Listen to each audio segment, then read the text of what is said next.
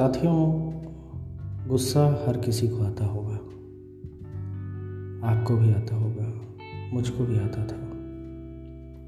मैंने अपने लिए बोला, मुझको भी आता था। लेकिन अब नहीं आता। दरअसल बात कुछ ऐसी थी। एक कहानी पढ़ी और उस कहानी ने मेरे अंदर जो गुस्सा था जो क्रोध था, जो क्रोध आता था, बिल्कुल बदल के रख दिया। तो सोचा, आज आप लोगों के साथ इस कहानी के ज़रिए साझा की जाए ये बात। हुआ यूँ, एक आदमी था। बड़ी मेहनत से, अपनी कमाई से,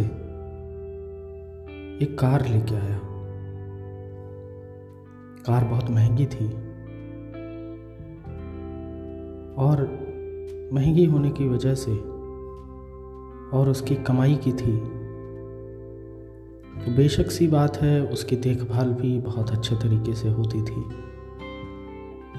एक दिन वो आदमी उस कार को साफ़ कर रहा था और उसी कार के बगल में कार के पास में उसका सात साल का बेटा।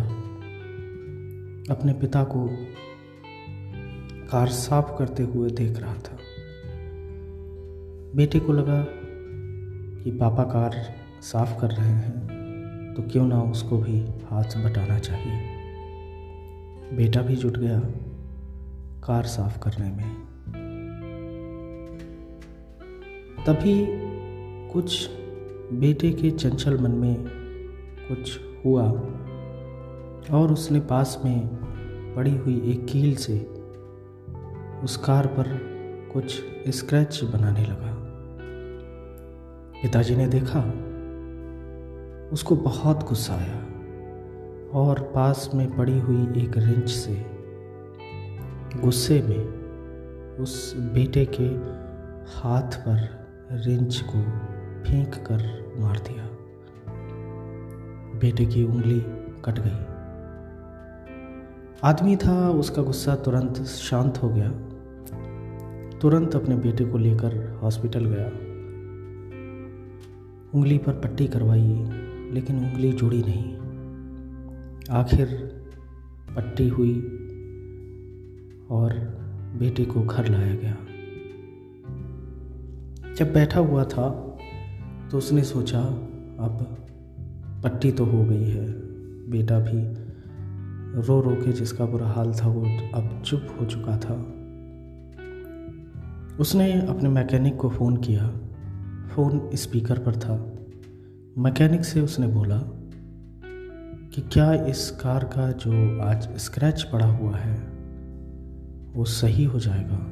उधर से मैकेनिक की आवाज़ आई।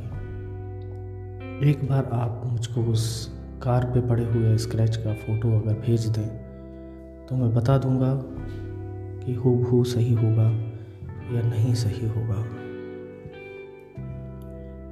तभी बेटा ये बात सारी सुन रहा था। बेटे ने बड़ी मासूमियत से पूछा, पापा, मेरी उंगली कब बड़ी होगी? मेरी उंगली कब सही होगी? सच पूछिए उस आदमी के पास कोई उत्तर नहीं था।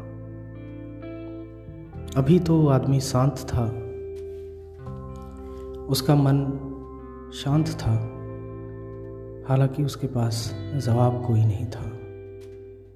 अब वो मैकेनिक को फ़ोटो भेजने के लिए उस कार के पास में जाकर देखा कि स्क्रैच कैसा पड़ा हुआ था।